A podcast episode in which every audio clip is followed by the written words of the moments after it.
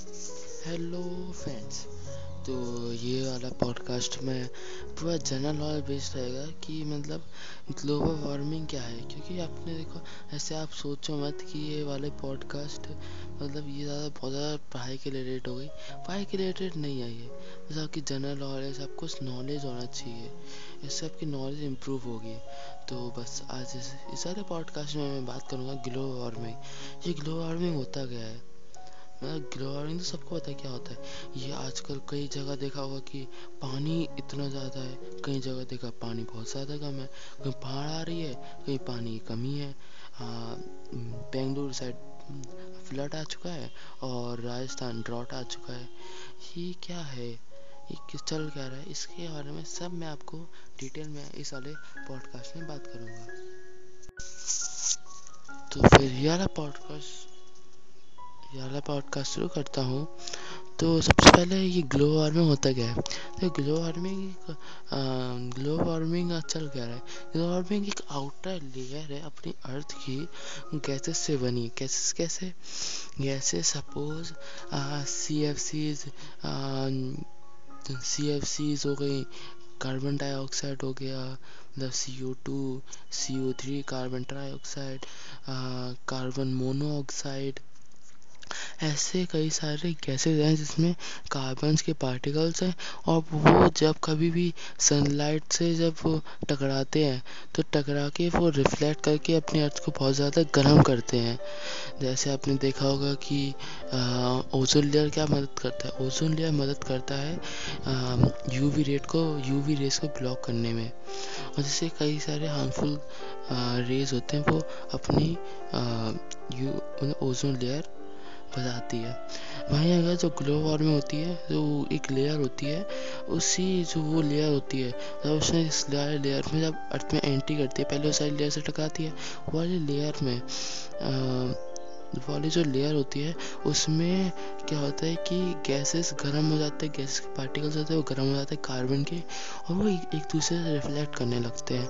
अब ये रिफ्लेक्ट कर करके उससे अपनी अर्थ को बहुत ज़्यादा गर्म कर देता है क्योंकि उसकी जो सनरेज होती है वो एक मतलब गैसेस के सराउंडिंग मतलब रिफ्लेक्ट कर रही होती है कि ना ही बाहर निकल रही होती वैसे हरियाली नहीं होती तो फिर सीधा रिफ्लेक्ट होके बाहर निकल जाती अपने अर्थ से।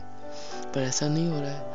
तभी जो वो वाली जो गर्माहट जो उससे पैदा हो रही है उसको कह रहे हैं ग्लोबल वार्मिंग एक rising temperature is called global warming due to which ऐसे टाइड्स आ रहे हैं गर्मी ड्रॉट आ रहे हैं फ्लड आ रहा है।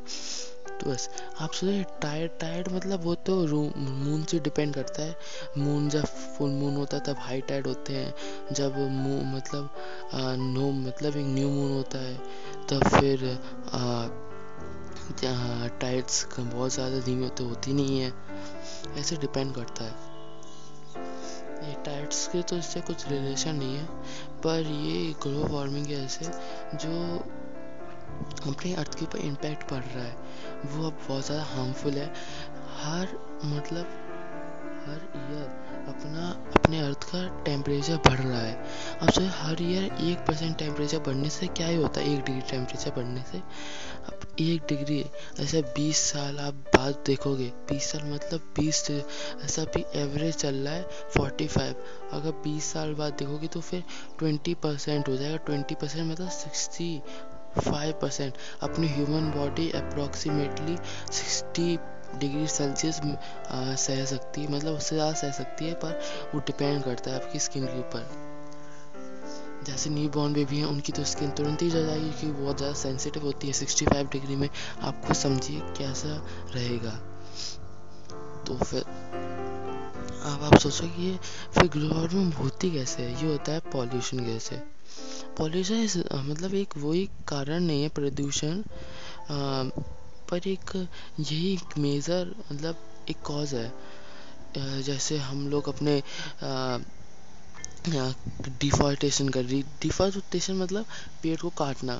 पेड़ हम लोग काटे जा रहे हैं, काटे जा रहे हैं, ठीक है, और हम लोग नई इंडस्ट्रीज़ बना रहे हैं फैक्ट्रीज बना रहे हैं। जो फैक्ट्रीज और जो ये आपने देखते, आप देखते होंगे व्हीकल्स ऑलमोस्ट हर दिन एक नई कोई इंसान मतलब बहुत सारे व्हीकल्स अपने, लोग अपने घर पर रखते हैं। अब सोचोगे फिर उससे कैसे मतलब उससे देखो, आप सबको पता है, उससे धुआँ निकलता है। वो वाला धुआँ हार्मफुल गैस में बन रहता है अब देखो एसिड रेन अब ये एसिड रेन क्या होता है?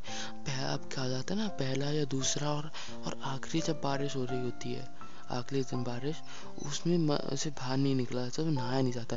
क्योंकि उसमें एसिड होती है कि उसमें प्रदूषण मिला होता है, जो फैक्ट्री से आता है। ये सब। ये, उसको कहते हैं एसिड रेन तो फिर क्या, ये आप ये सोचोगे कि ये फैक्ट्रीज होते हैं उनमें रोक क्यों नहीं रहा गवर्नमेंट रोकती क्यों नहीं? और गवर्नमेंट तो रोकती बहुत है, पर गवर्नमेंट करना कुछ नहीं चाहती है।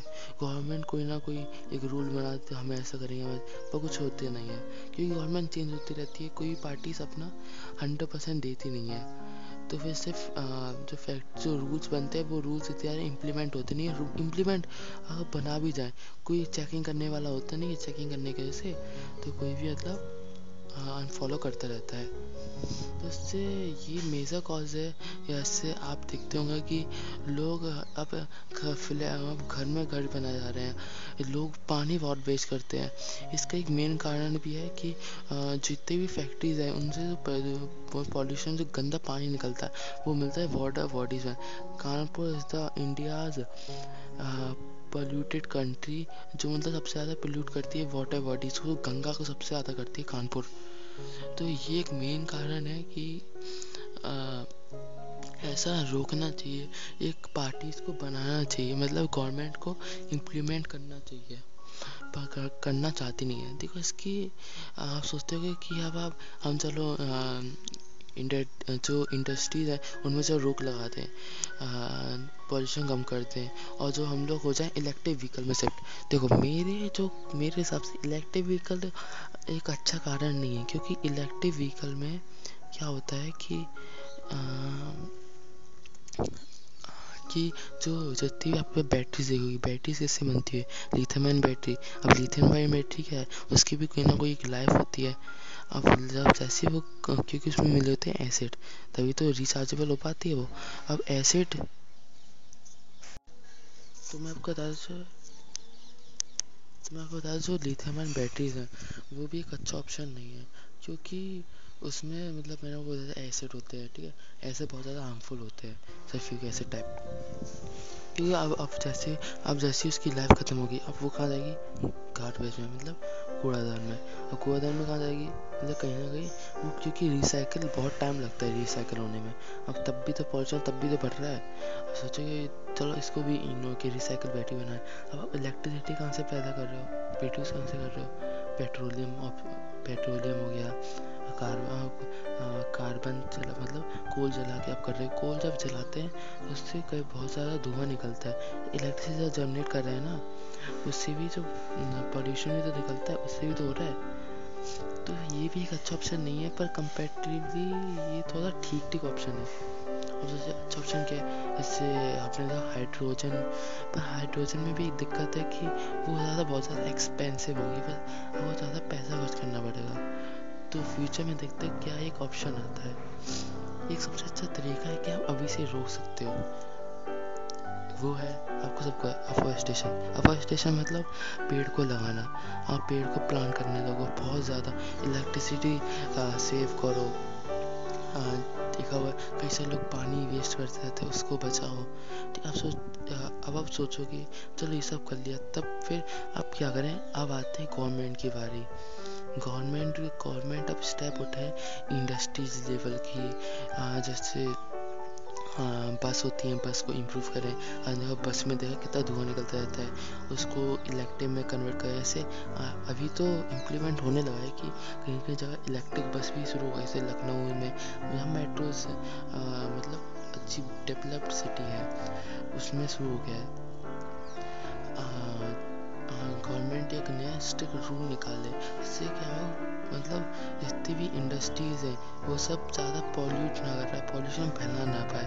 अगर ज़्यादा करती हैं तो फिर उनके पेनल्टी लगे और और एक, जैसे आप सब, आपको आपको एक एक चना एक चीज़ पता होगा कि ग्लोबल वार्मिंग अपने मतलब इंडिया करने से कुछ नहीं होगा। इंडिया कर लेगा कुछ नहीं मतलब थोड़ा सा इम्प्लीमेंट होगा तो पूरे वर्ल्ड को इकट्ठा होके एक ऑर्गेनाइजेशन बना, एक बन चुकी ऑर्गेनाइजेशन उसमें नया रूल निकाल के स्ट्रिक्ट रूल निकाल के इम्प्लीमेंट करें।